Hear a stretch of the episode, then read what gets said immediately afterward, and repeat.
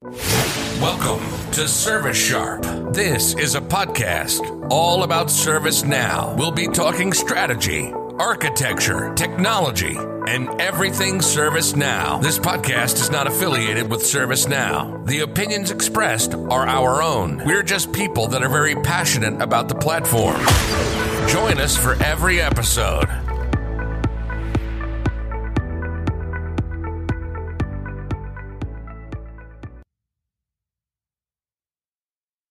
All right, welcome back to uh, Service Sharp. This is Jason Gibson. Uh, with me today, uh, we have, of course, Randy Haas and Brent Peters.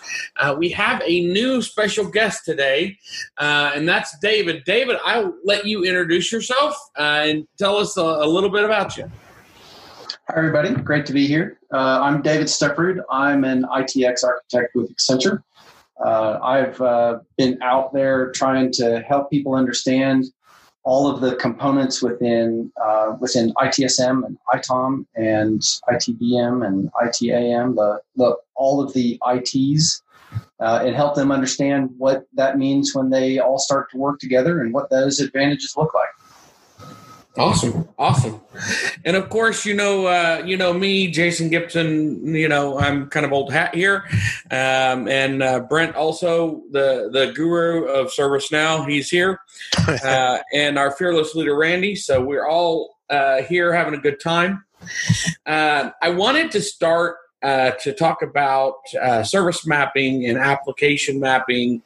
And David has a lot of experience with, with with that and the understanding of it. David, will you kind of explain what service mapping and application mapping is? Oh, yeah, you bet. So, um, ServiceNow built its business as a way to help companies understand that what what IT is is delivering is some form of service to the business. Um, and as this starts to expand into, well, how do you run IT service management? You get lots of lots of underlying frameworks that help people understand how to run the process, um, like ITIL within ITSM, that that helps helps differentiate between you know what constitutes an instant incident or a problem or a change uh, that then affects what those services are. Then you throw in discovery that helps you understand what your infrastructure looks like. Well, guess what? Now you need to map the service level thinking of this is what I'm doing to the business into each of the individual components in infrastructure that are necessary in order to deliver that service to the business. So if you think of something extremely simple like a WordPress website, uh, you take the address of that website uh, as the entry point for service mapping. Um, and then ServiceNow service mapping will then try to investigate what that means. It starts by ensuring that that address resolves to an IP address. It'll attempt to find out what kind of server that that's running on. It'll find out what that address is doing. So it begins to describe the, the underlying functions and then tries to put the pieces back together. So you have a uh, an Apache server running on a you know running on Linux that then has a configuration that indicates that, that it has a some form of a SQL backend running on a different server, and it puts all of those together, and then that's your service map. Okay, and and so is it um, for those of you that know, you know, and understand this may be a little basic, but is it top down? Is it go from you know the highest level you know application mapped all the way down to you know the server or to the the computer using it how, how does how does that work with the the structure well traditional traditional discovery actually uh, goes out and takes a, a broad list of all of the ip addresses that it should look for and then tries to find out what they are uh, and that ends up being horizontal, right? I'm going to go find this server and I'm going to find out what's on it. I'm going to go find the next server and I'm going to find out what's on it. And you, what you get is this broad landscape of what those things are. Service mapping is top down in that the idea is that each individual component and its purpose is noticed and and understood and then mapped uh, and then connected in a hierarchical model where you do understand at the top you've got the Apache web server. Um, you know, it, be- below that you may have a SQL server, and then supporting each of them you have your actual physical infrastructure. Uh, and I'm skipping over, you know, like virtual machines and, and some of the other components that can run there. But, but simplistically, the traditional uh, discovery is horizontal. Service mapping is considered as as vertical. Trying to put each of those uh, each of those layers together into a into a map that actually makes sense from top to bottom. Okay. Okay. And so once you get all this map, how does how does this help the organization? What what does it do? Well, actually, it does a number of things. Um, I would I would start by start by helping you understand that that significantly the reason that you have a CMDB um, is to help you know what it is that you've got in order to deliver that service to the business. I mean, even even if you think about that that horizontal discovery, just knowing what you've got can change your mind about what it is that you need to do. Right. Um, what service mapping does is it helps you combine the ITSM processes into helping understand what that impact is. So if you've got one team that uh, runs your your SQL organization, and you've got another team, or even maybe just another person that's not in the same room down the hall that runs your Apache, and then yet another guy who actually wants the, them to work together in order to deliver a WordPress site, then you need to know that the that the one guy down the hall that's decided he's going to take down the SQL server in order to in order to repair it or in order to upgrade it is actually affecting the site that this WordPress owner actually is is trying to deliver. So if you don't know how these components work together, uh, then you're not going to be able to deliver your service at the level that that the business side is actually looking to looking to have that delivered. And the service mapping be, actually automates the ability of an organization to be able to automatically find out how they're held together instead of having all three people sitting in the same room say, okay, what are you running? What is it running on? You know, what operating system, what SQL version, et cetera, et cetera. And it's like writing it all down and then having it on a piece of paper that you say, okay, now when I'm changing this, it, I understand what these things mean. The the communication between each of those uh, each of those people or each of those teams becomes a lot smoother. You know the business impact uh, as you're as you're beginning to try to operate your business. So um, operational intelligence, right? So the ability to understand what's going on in your systems to make good operational decisions. Would that be uh, kind of a good, you know, explanation of what that part of it does? Well, now you see now you're throwing the doors even wider. Um, there there are some some uh, some significant advantages when um, it's not just knowing how these things operate together uh, and how that supports from an ITSM thinking. Uh, the the ability to run automated monitors underneath those systems to indicate whether or not um, each component is healthy. So you'll have infrastructure monitoring devices that will monitor the you know the the, the physical server hardware uh, and the operating system, make sure that there's enough disk space, enough memory, enough CPU. Uh, you'll have other monitors like at the SQL layer that will that will help you understand whether or not the uh, you know the indexes are running correctly, the um, the the headspace for the for the actual components on top are, are mm-hmm. consuming the right amount of CPU memory, um, and then you'll have you know another mon- yet another monitor to find out whether or not the uh, the Apache server is accepting requests. All of these monitors held together can send that data through um, through event management right? to be able right. to understand right? I mean, so now you've got more automation for understanding the health of that service, and it's not just that that uh, that you're supporting, you know, incident problem change, but you're actually able to think about think a little bit more proactively. Well, and, and I and I think one of the beauty well, wow wow. One of the most beautiful parts of this is the fact that you can use this data to reduce the number of incidents, to reduce the number of problems, reduce the number of um, you know issues you have with change management um, basically you know reduce the number of outages those kind of things because you can utilize the data you're getting to understand that we have events and those events can sometimes be handled. And then nobody knows that you are running 80% you know or 90% you know capacity um, and you threw a warning well that warning can turn into fixing a problem before it even gets to be a major outage. Absolutely, now, and that's that's kind of the beauty of the of ServiceNow running all of these components together is that uh, those those events when you cross some critical threshold become alerts.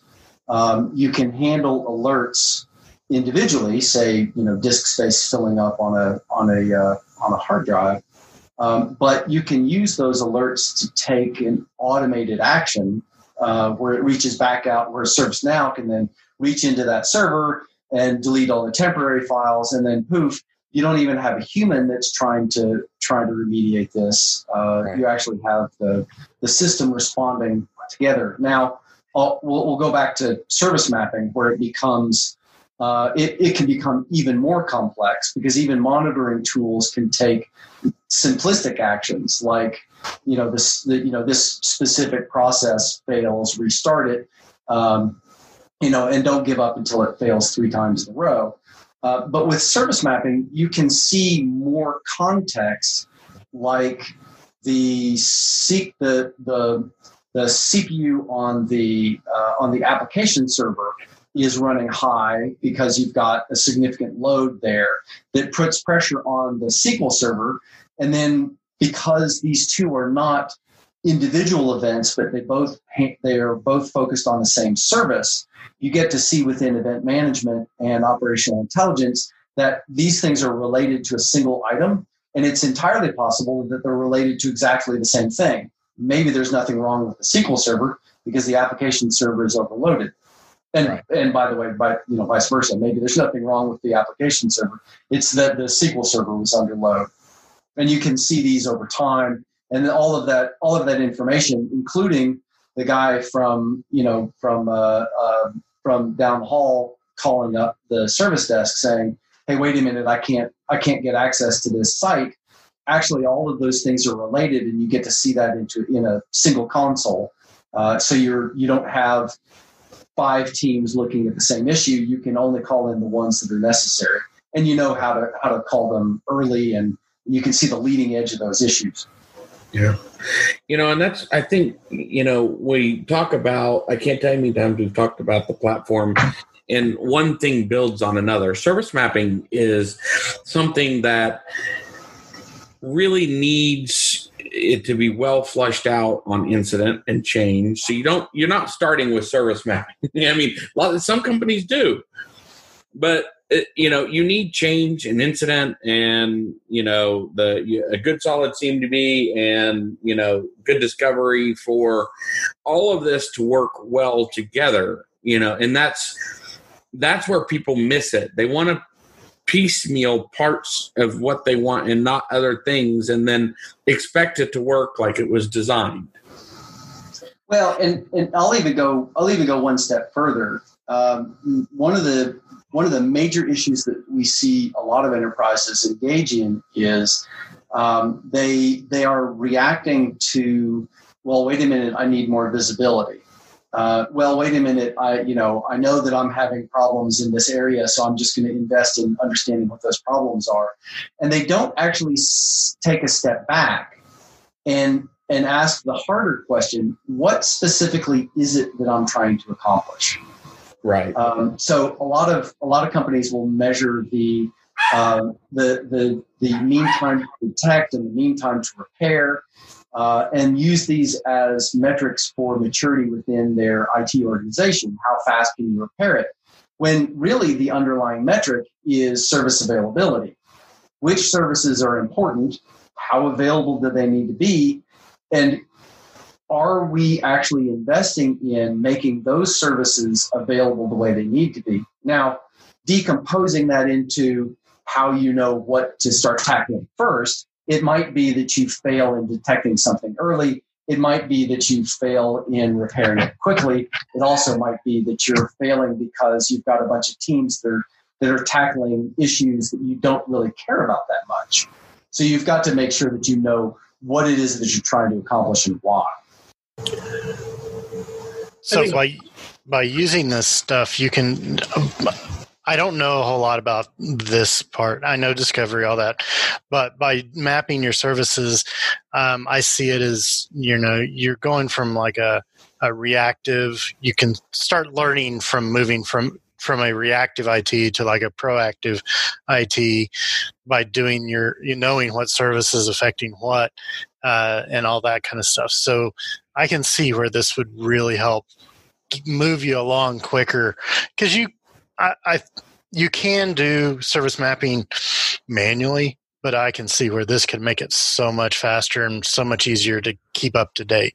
Because getting people the people that know what what's what and where uh, and everything getting them to actually keep it up to date is just it's a fun thing. Right yeah, yeah no there, there, are a lot of people that, that struggle with that. I mean i think some of this is is partly trying to trying to elevate that game right? I mean yes you're right. You you start to re- start to change your mindset from reactive to proactive. But then there's also the the added step of let's go from proactive to robot to, to complete robotic process automation, right. um, where where these components are able not just to self heal, um, but that you are able to see that broader landscape because there's a lot of data out there that can be brought to bear to create that automation that then gets you out of that I mean, even out of that uh, uh, proactive side. Um, and don't forget that some of this is also having good process. Mm-hmm. Um, yes. So a lot of people think about uh, about incident, but problem management is how you get your your you know your your business accepted workaround um, to be either automated or you actually get a real fix installed, which means that you've got to you've got to keep chasing the, the items that are that are really important to business. And, and so good problem management doesn't go away. In fact, it becomes more critical. It becomes the place where businesses save the most most most money because the uh, the the automation comes out of knowing really what's going on and applying resources to either fixing it or or creating something that that takes away the issue before it happens.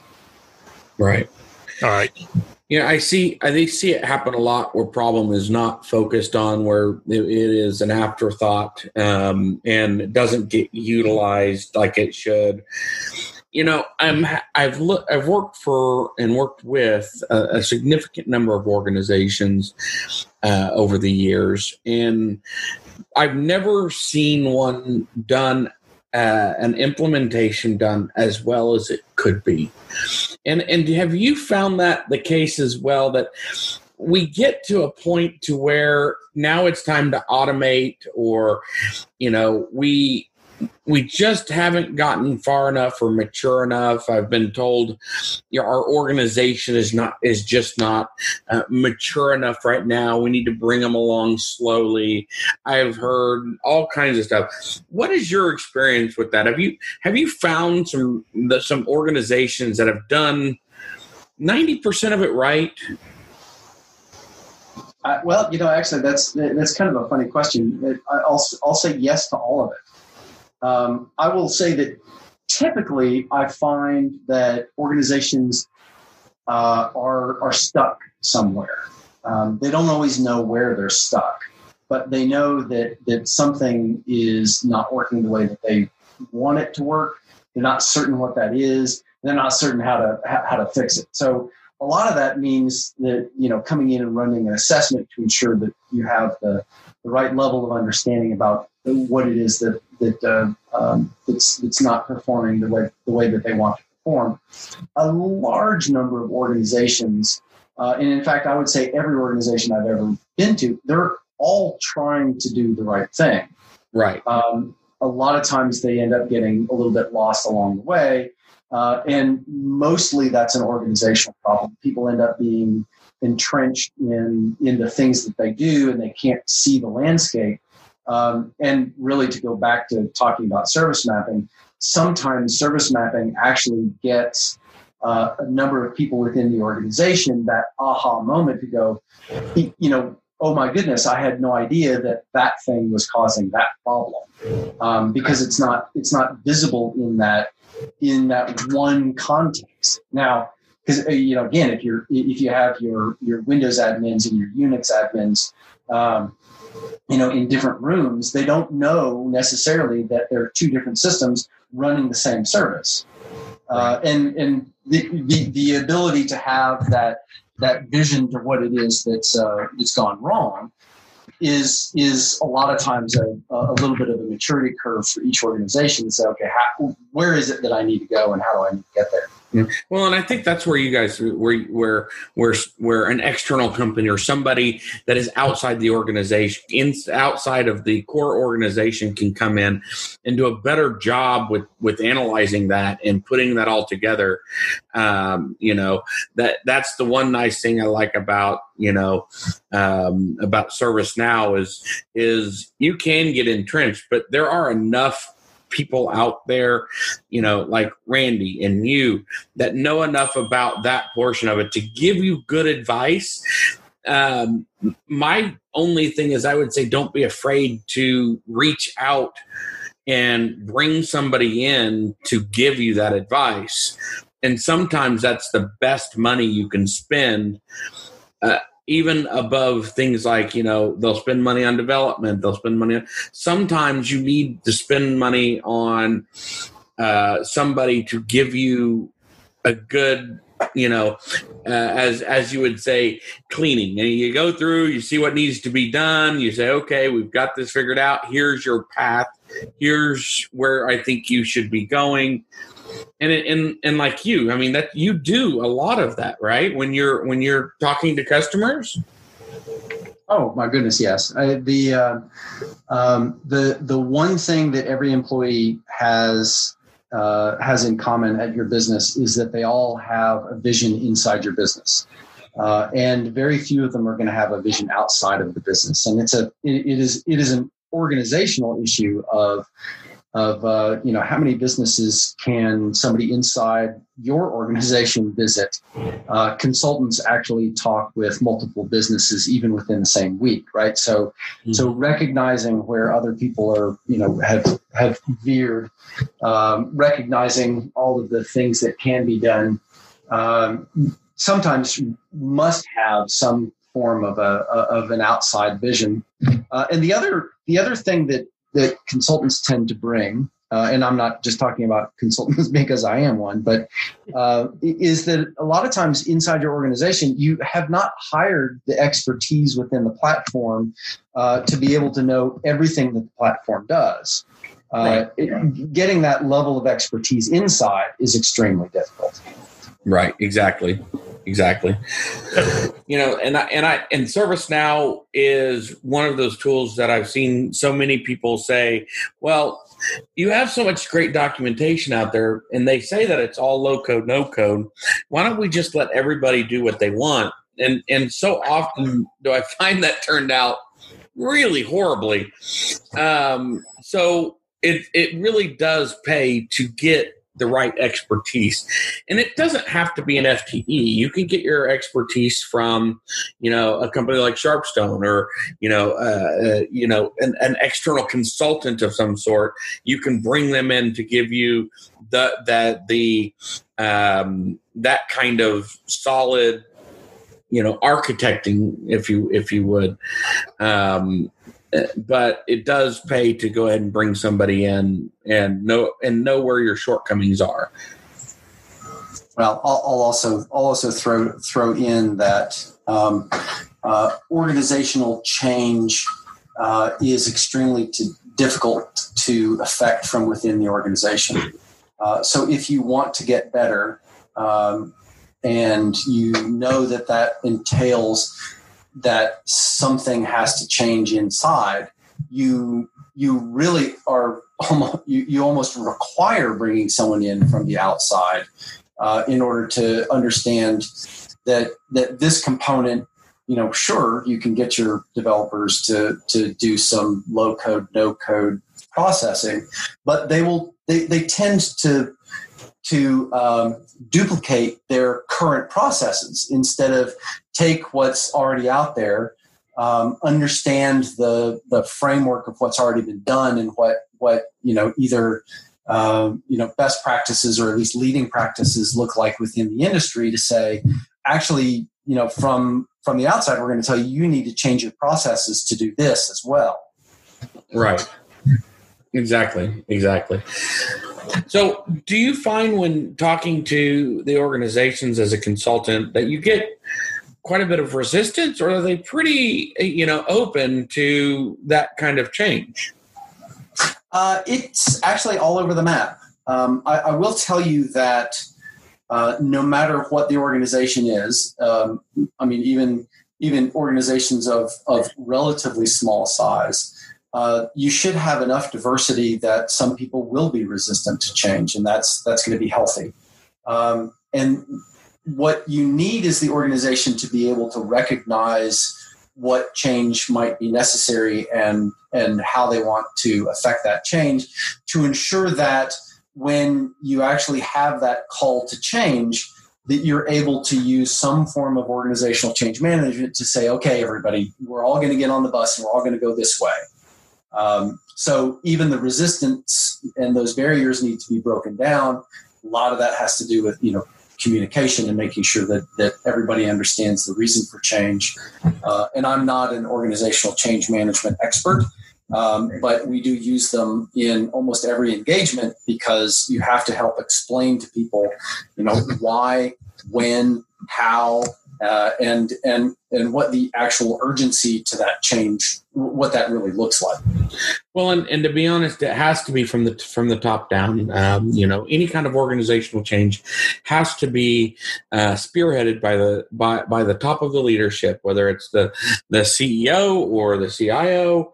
Uh, the the top leadership needs to you know be a part of that change, or it's kind of you know it's going to be a difficult I, am not going to say it's impossible but if you don't have that buy-in it'll be a very difficult uh, difficult time to get where you're wanting to go. You know i, I will agree about 99% with that. Um, I, I, have i have seen one organization in my time uh, that was frighteningly efficient at being led from the bottom um, oh, that's cool. where you know the, the listening needs to happen to the people who are on the front line because they're the ones that ha- actually have the best data. Right. Uh, and they're they, they need to be able to adjust based on on what that actually looks like.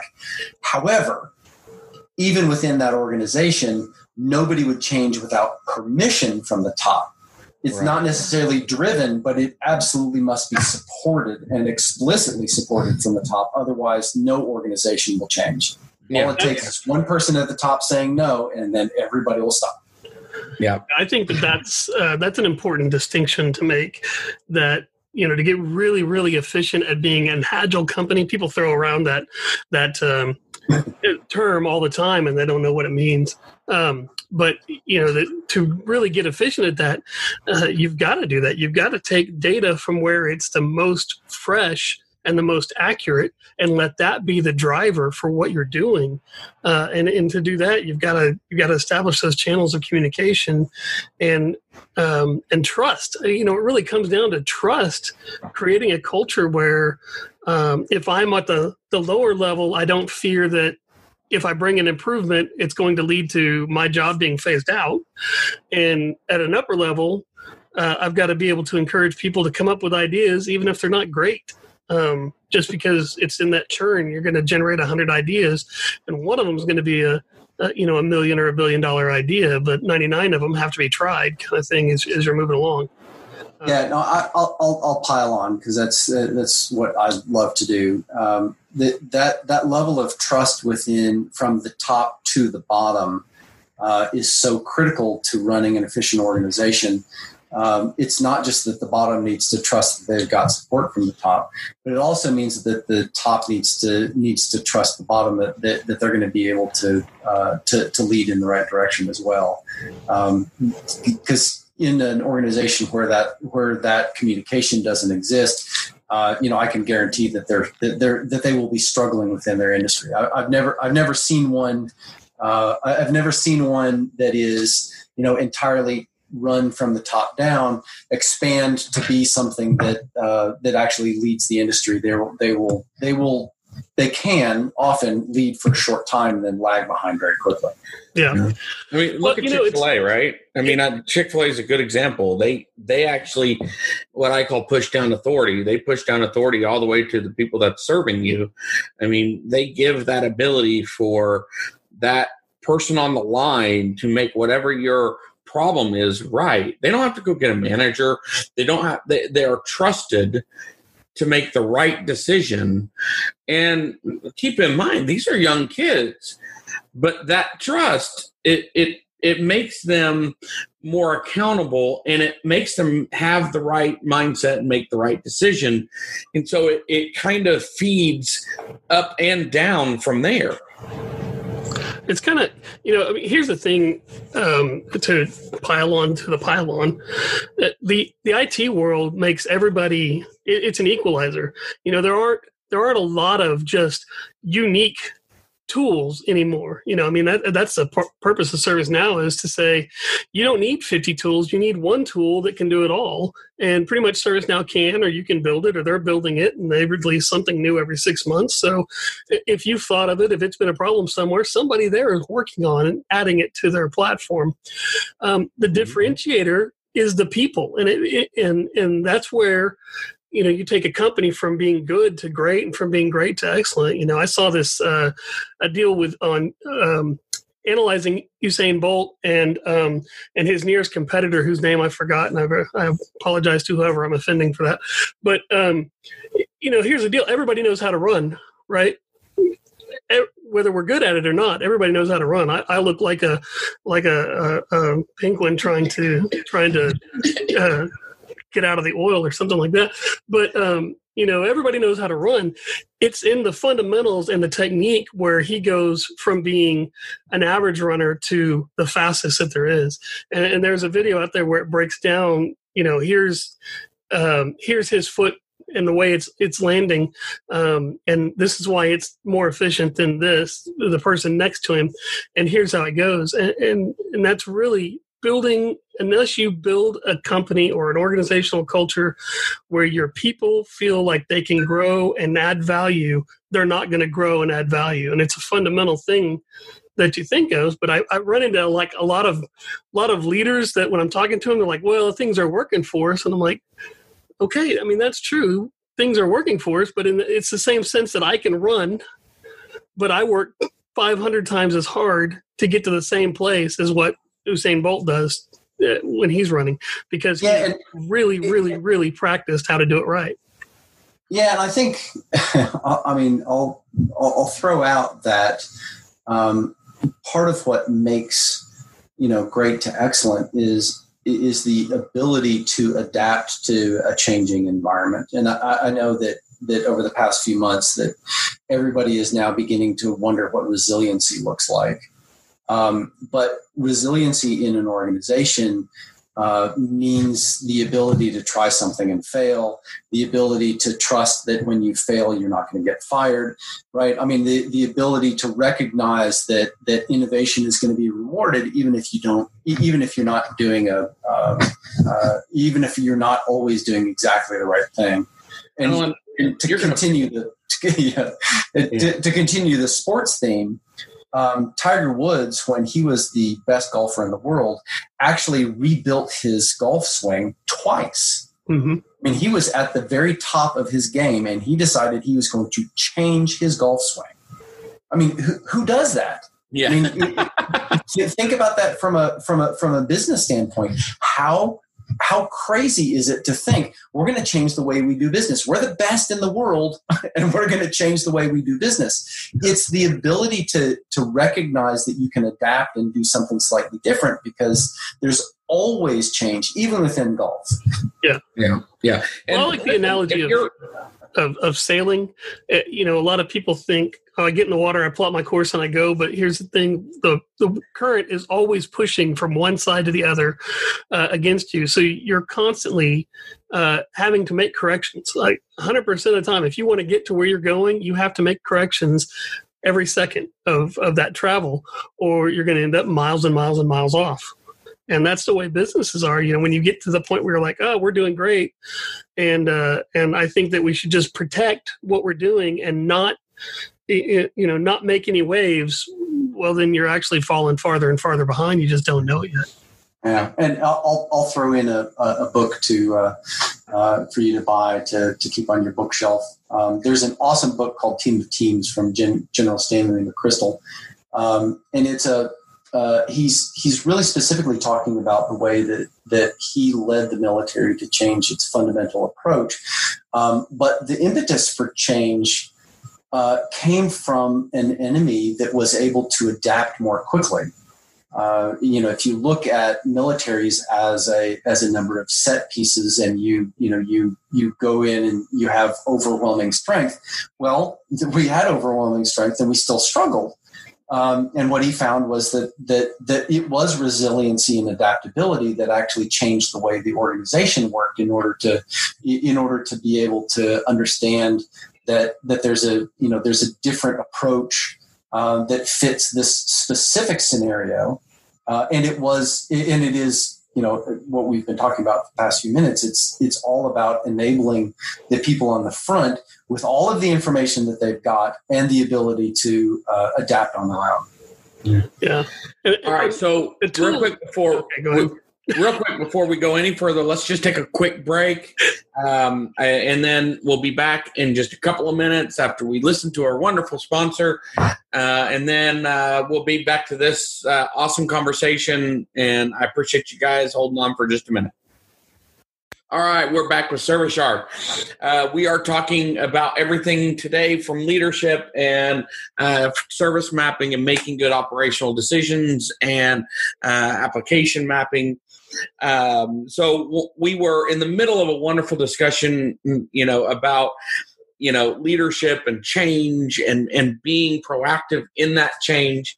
Um, and so one of the things that I wanted to to kind of throw out there real quick is is how many times do you know that guy who never makes a mistake? Well, the guy who never makes a mistake isn't pushing himself farther. My dad always told me growing up, if you aren't pushing yourself and you aren't making mistakes, that means that you're not going to become better. And as an organization, it's no different. You have to constantly be pushing yourself forward. And you know, you're to make mistakes, and that's okay. But it goes back to the, the agile methodology. Let's fail fast, right? So let's let's push forward let's let's take those risks let's make those mistakes let's pull ourselves up off the ground and let's move forward with that and and that's where I see a lot of organizations kind of lack. But as you guys were saying, those organizations that support the bottom are doing, I think, just that. What do you think? Well, absolutely, yeah. I mean, it's a culture um, that you know the the ones that that are moving to the top and are cons- and are able to stay. They are the ones that are pushing um, culture and not just solutions and and um, technology and, and things like that because the tech and the tools are great but too many companies rely on those things as the answer to their edge or to what they're doing. And the, the truth of the matter is as soon as you do something well somebody's going to study that and figure out how, how how to make that their edge as well. And so you have to build culture trumps. You have to build um, the culture of excellence through failure uh, that we've been talking about. Yeah. So, out of curiosity, David, what do you think the the the thing you've consulted with a lot of different companies? What do you think their number one culture issue is? You know, that's a that, that's a really good question. Um, I would say that uh, that that probably why we've been sort of pounding the table on on allowing the culture of you know failure and fail fast and uh, and actually I would even throw in fail early. Um, the ability to allow people to um, to innovate and think, uh, you know, outside of their outside of their box um, is is really where all of the companies are are attempting to get today. Um, some of them are doing a you know a beautiful job of it. Some of them are are, are struggling, but um, uh, I, I, think it's really kind of ringing the ringing the same bell. Right now, we've got um, a, a, fairly large number of companies that are um, that are looking very closely at figuring out what it is that they're good at to make sure that they're able to continue those uh, uh, to continue those conversations. Right? I mean, uh, let's let's talk a little bit about what IT is. Um, you know, everybody raise their hand if they work for an IT organization whose major capability is the ability to repair what they run on the inside. yeah, right. Yes. It, it, right. You don't have to be, and and and this is. I think this is a little bit contrary to where a lot of a lot of companies think they are. Right. You do not have to have the best IT organization in the world uh, in order to be efficient. You do, however, need parity, right? Yeah. You're you're unlikely to belong to a company whose major capability is the ability to run an uh, run an organization, uh, run an IT organization.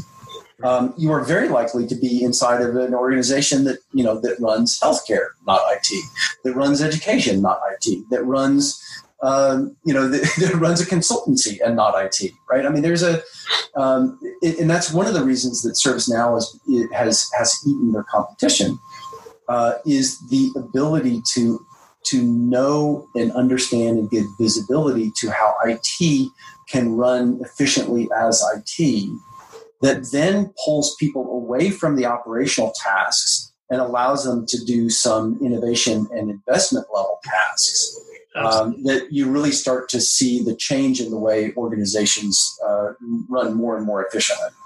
Yeah. Well, that yeah, if you're an IT organization and you feel like that your value comes from your ability to get things going when they break, you're missing the mark. yeah. yep. you're, you're likely to be replaced by by robotic process automation soon. Right. That's not. I mean, you know, everybody is talking about AI, um, and and I can I, I, can demonstrate for you the the value of AI, um, but the the the kinds of things that AI does is run the correlations that help you get to the resolution faster. Um, so if you're not able to learn how to work uh, work with the tools that are out there, um, you know, again back to where we started with service mapping right? Bringing that context to what it is that, that you're delivering for the business or delivering to the business um, is how you start to get better. And humans can do that and machines can't. Service mapping accelerates the human's ability to, to, to get those answers. That's exactly right. And most IT people don't uh, don't aren't fluent in business, you know, aren't fluent operations. Uh, I mean, there are quite a few savvy uh, IT people out there, but by and large, uh, you know, a lot of a lot of IT organizations kind of like to live in a bubble of, you know, the business wants to do this, but we're making this cool stuff or we're doing this cool thing, and um, the service mapping and the underlying you know root cause analysis and things like that that that you go on when you embrace that that actually helps you talk the same language as as the business. And so all of a sudden, when you go to the the board and you say, you know, look, we're not going to make it unless we hire three more people that have this skill set, this skill set, and this skill set. You get the data to back that up. You know what I mean? Uh, you've got the you've got the language to to say that. You can go to them and say, look, if your strategic pillar is I want to reduce costs by X amount, da da da da da, then you've got to spend money here because of this. You know what I mean? Yeah, I, you know, I, I, hate to say it, you're you're kind of uh, you're begging me to start talking about the application portfolio management and some of the some of the higher level some of the higher level thought processes that are that are actually available within uh, ServiceNow because it, service mapping gets you to a service level construct. Right. Um, and then you you can start attaching. You can use the service portfolio attaching to the application portfolio as the actual bridge to bringing those conversations di- directly to the uh, um, to the to the business, right? And now you're now you have business and IT talking exactly the same language. Right. And and isn't it great how when you bring in that the application mapping, you can you can do things like an you know analyze your duplicate applications. You can start having those you know cross platform conversations about where's the best to put these things. And uh, i think it helps in a couple ways. I think one of the ways it helps is it breaks down silos. It, it pulls all the data in one place so everybody can come together and look at the data and make decisions effectively Yeah, and I and and a lot of times, uh, and I think you know because because business leaders are not going to come to IT and say, you know, help me understand, you know, what inside that that data center or what inside that cl- cloud you're using. Uh, and if they do, they actually want to know what it costs, right? I mean, why why does this thing cost so much? Um, but but IT often starts with you know, hey, I need $50 million because we have to upgrade every single Oracle instance that we've got. Uh, and the business is going to go, mm, we're running fine, so no. Um, but when you are able to turn that around and say, this system here, which is delivering this, um, is absolutely must be upgraded because these are the problems that we're having. This is what the cost is. This is how many people we could save. This is how much money we could save. The business says, awesome, I will invest $50 million in order to save 70. Yep, absolutely. And sometimes they'll invest $50 million to, to, set, to, to save 50 million in one because they'll see that that may be a first step to the next one but you you have to have the business language to be able to do that. You're highly unlikely to have that business language unless you've got some idea of how your services are held together and then how, how that attaches to an application. Well, and you're never going to get that picture built. You're not going to have the time to learn the business language, you know that, and that's that's one of the crucial things about it. Until you embrace embrace that and figure out, you know, we've got to have this cohesive management. We've got to have visibility down to this level and and up to this level. Uh, that's the only way you're going to free up the time to really, you know, get that conversation where it needs to be and and it is about moving people out of operational activities and into investment activities right? Um, you know invest this amount of money because you know this team of 10 is, you know is struggling. But if you invest a little bit of money then we can reduce that team of 10 to a team of 8 now you've got two more people. I mean same budget and you've got two more people to do something else with right, right? it's it's that level of reaction that that, uh, that allows people to, to, to, to where the business starts to go oh okay i can do that. And, yeah, and, other benefit is you can throw away that sticky note that says reboot server X every Monday. yeah. Well, and, and and and the nice thing that I, I look at is there is a, a leadership coach I really like that says, you know, do more of the important and less of the urgent. And the more of the important you do, the less of the urgent there will be. Uh, and that's what we're trying to get to here. And there's no tool in the world that can do what ServiceNow does on this front and it gives such great insight and such uh, uh, good leadership insight to be able to make decisions effectively. And that's one thing that i've never found anybody be able to even say they come close to uh, when it comes to you know this kind of this kind of data and this kind of information. Yeah and, and making making decisions visibly as well. It's not just that you can make the decisions but you can uh, you know, that sticky note that says this is important can be recorded in the right place inside ServiceNow. And now everybody knows that it's important, not just the guy who had it in his office. Right? I mean, if, if it is important every morning to reboot that server, you know, everybody should be able to know what that means and what the impact right. is. Um, and and that's that, that is partly what that what that portfolio view gives you is um, when the when the business says it's important, you know it's important when IT says it's important, maybe not. true. Very true. Hopefully, if you're if you're doing the problem management part of it right, you you figure out, you know, why that sticky note was put there in the first place instead of just keeping it around. there, there are absolutely a lot of process ways to, to start to eliminate your sticky notes. Um, but but you know again, it, it, you know we were talking a little bit earlier about about the importance of of having um, executive leadership in to to support, uh, you know, and sometimes even direct what what's going on, um, and. I see a lot of IT organizations suffering from the lack of visibility of, of, what's important because they don't know how to make the connections. Okay, people, that's where portfolio management and then that service mapping actually gives you the ability to say, this is important.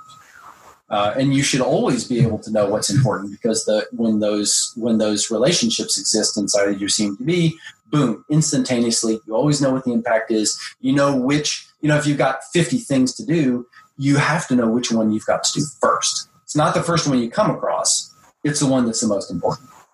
Well, and you and, and in, in the opposite side of that, you know the thing you you will identify the things that are not important and maybe need to be retired. Oh you know? no, absolutely. I mean, there there's a significant number of advantages, right? I mean, it, you know, every time I have these conversations, um, uh, I, I, will tell you, I, I, keep wanting to say, but wait, there's more, but wait, there's more. Um, there, there's, there's always, there's always that one more thing. We haven't even talked about, uh, about the advantages to understanding what these mean from an IT asset management standpoint, right? I mean, the actual cost of the underlying infrastructure, um, right. you know, the, the age of the underlying infrastructure. Throw in that security also needs to have have some visibility security is not going to be able to go to the business to, to, to ask permission to shut off a service if they don't know uh, uh, if they don't know what service it is that they need to shut off and they can't explain to the business right i mean all of this actually comes back into it for you know security is going to say you know we have to shut this off um, there's a um, I, I can't give you I can't give you really good details. Otherwise, you might guess what, what this business is. But there's a uh, uh, there's a, a, major media company that I was helping um, uh, just a few months ago, um, where security came to them and they had a documented breach, um, and they were losing money, and they were losing a significant amount of money.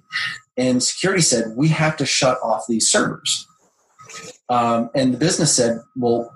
but what will that do to our business? And security said, I don't know. Mm-hmm. So this company bled money for months because they could not guarantee that that would just abs- that that would that, that that wouldn't stop income right? I mean, it was it was okay to um, to have their IP stolen. It was okay to have all of this data drawn out of the business um, because the business was saying, "Well, wait a minute. If we shut that off, we won't make any money. We we just cease to exist."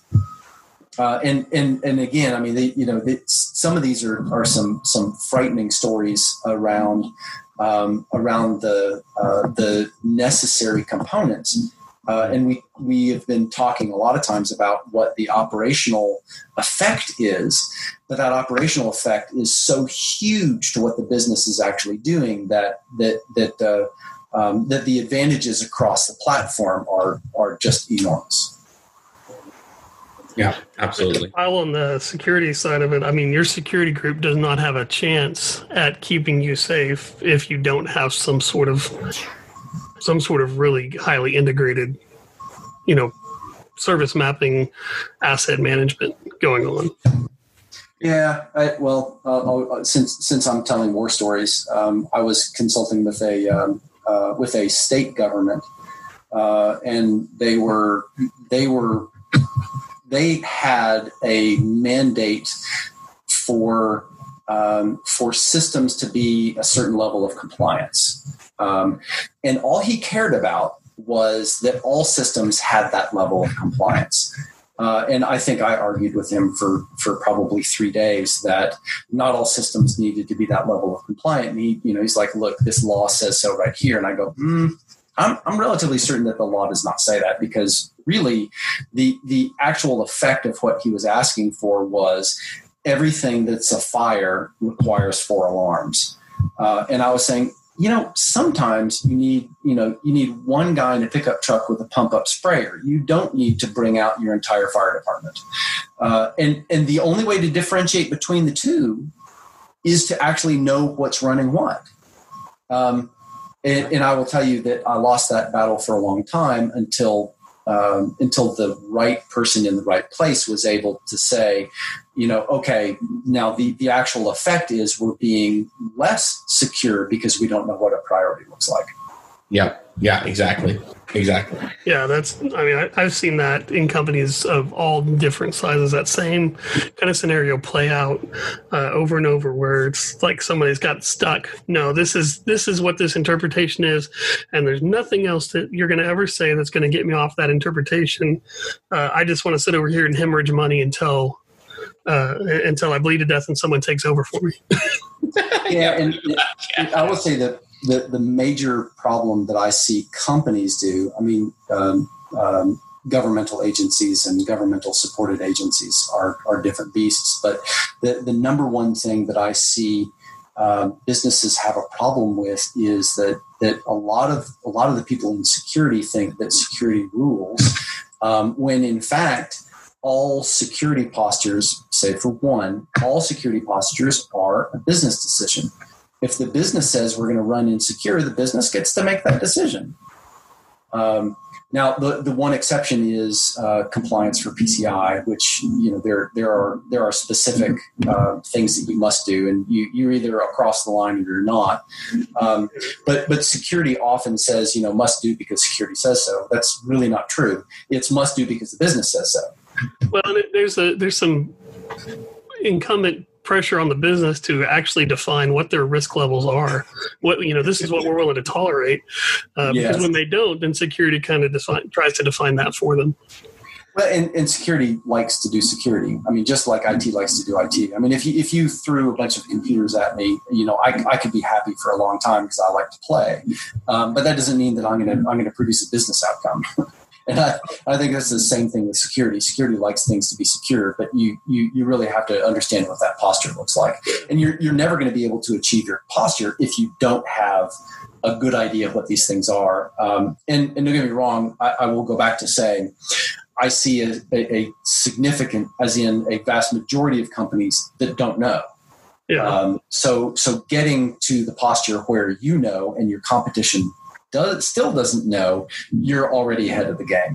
Yeah, yeah. And, and getting on top of you know to bring it back to the service mapping, getting on top of that allows you to define uh, that barrier between uh, risk management and productivity because you know i mean the ultimate security is to take your data and bury it on a planet that has no other person on it uh, but it's not functional you know what i mean but yeah. you know security that's what they want lock lock lock lock lock but there, you know it's got to be you got to figure out you know where that value stream is. And unless you have the data you know readily available and the thing is it changes from day to day and moment to moment what that where that magic stream you know lines up.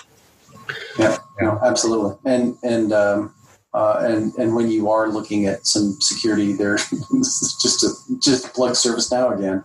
There is a way to, to, expose what that data architecture looks like directly within the application portfolio. Um, so there's a there, there there are so many advantages to having that that full ITX platform view. Well, and you know, I, I tell you, the experience that I have with so many companies with ServiceNow is they buy it for a problem that they're having um, and and they only want to necessarily like apply the platform to that problem and they completely miss out on this point that if they really really really really want to maximize their investment and take the money that they're spending and turning it into profit for the company you need to do the whole thing you, you need to get all the data that you can get and all the processes that you can get under that run, one roof. Yeah, yeah, absolutely. Yeah, I, I, I, would agree. I, I mean, I, I, will tell you, I um, we, we consult with companies where you know a single roof is never gonna is never gonna work. Um, but but this roof can can certainly cover a, a significant amount. Um, and and I'll say that that uh, you know this really is how you get your house in order to be able to to be able to to, to leave and go do other things uh, instead of just you know maintaining your house. Yeah, absolutely. So, if you were to give uh, David one piece of advice, one, you know, hey, whatever, one piece of advice that you want people to take away from this meeting and from this call and this podcast, uh, what would that be? What would that one thing be? You know, it, it, you know, we started talking about service mapping, um, and I think that was a really good entry point for for what the um, for what we ended up talking about through this whole podcast. Uh, and I'm going to go a little bit philosophical here. Uh, it is best to know what it is that you do and why you do it, because that's the only way you're going to know how you're going to get better whether or not you're going to be able to continue to compete. Um, service mapping is a is a critical component of understanding how you do something, um, but recognizing that not everything that you do is everything that you must do or everything that you need to do. Um, that you start to recognize that you know no company um, no matter how large their budget, has an unlimited budget. They are going to invest things in a way that gets them more advantages within their market. Um, so you have to focus on what it is that you do in order to say, okay, I'm going to invest into making this thing better. Uh, it's not just it's not just leveraging um, your operational costs to get your uh, to get your investments better, but recognizing that I need to de- be able to do this thing really, really well because that's where my market is. Right, right. And if if uh, if you guys haven't read the Phoenix Project, great book. Um, it, it talks about some of this as well, um, and so uh, Randy Brent, is there is there any I, I, know that we've we've kind of pushed it on the time here, so I was hoping we'd wrap it up here. So I wanted to see if there's anything else you guys wanted to to kind of say to kind of close us out. No, I'm good tonight. Okay, all right. I think I better stay away from the, the soapbox. yeah. Well, I, I will uh, I, I, will promise that if you ever invite me back, I'll I'll, I'll try to talk less. I, well, you know, I tell you what, I've really, really enjoyed the conversation. I know that mm-hmm. um, I think that it's a folly to try to put together a podcast about technology and not not talk about the leadership and not talk about the philosophy and culture sometimes uh, because it's the philosophy and culture that that drives whether you're going to get the use out of it so uh, i'd love to continue the conversation and have you back yeah, yeah, I, no, absolutely, and and uh, uh, you know, I, have said it elsewhere, and I'll say it here too. Uh, every company packages and ships their culture. Um, so culture is is is everything that your company is. Uh, so you've got to be really careful with it. Absolutely. Absolutely. All right, guys. So keep in mind, everybody who's listening, like, share, make sure that we get this to all of our friends and family. Everybody needs to hear this because it is ServiceNow, and ServiceNow is awesome. So um, even people who are not in IT, just send it to them anyway. We, we want everybody to listen to it. Uh, but so. Uh, remember that you can send us some email. You can link, you know, send us some some information through LinkedIn, uh, call us, text, whatever way you want to get a hold of us. Get a hold of us. Uh, we'd love to hear from you. If you have any questions, uh, put it in the, um, you know, send us an email uh, and we will uh, try and answer those questions. Or uh, we'd love to also bring you on a podcast if, if you guys have a bunch of questions you, you really need answered. Um, okay. Well, thank you for joining us. And until next time, see yes, you guys. Thank you. See you. Thank you very much. We want to thank our flagship sponsor for this show, the Sharpstone Group LLC. Sharpstone is your source for all of your ServiceNow needs. implementation, development, administration, strategy, and architecture. Contact the Sharpstone Group today at info at sharpstonegroup.com or 405 594 0100. We'd love to answer your questions or have you on the show. Contact us at servicesharp at sharpstonegroup.com or find our LinkedIn info in the notes. Additional sponsorship opportunities are available.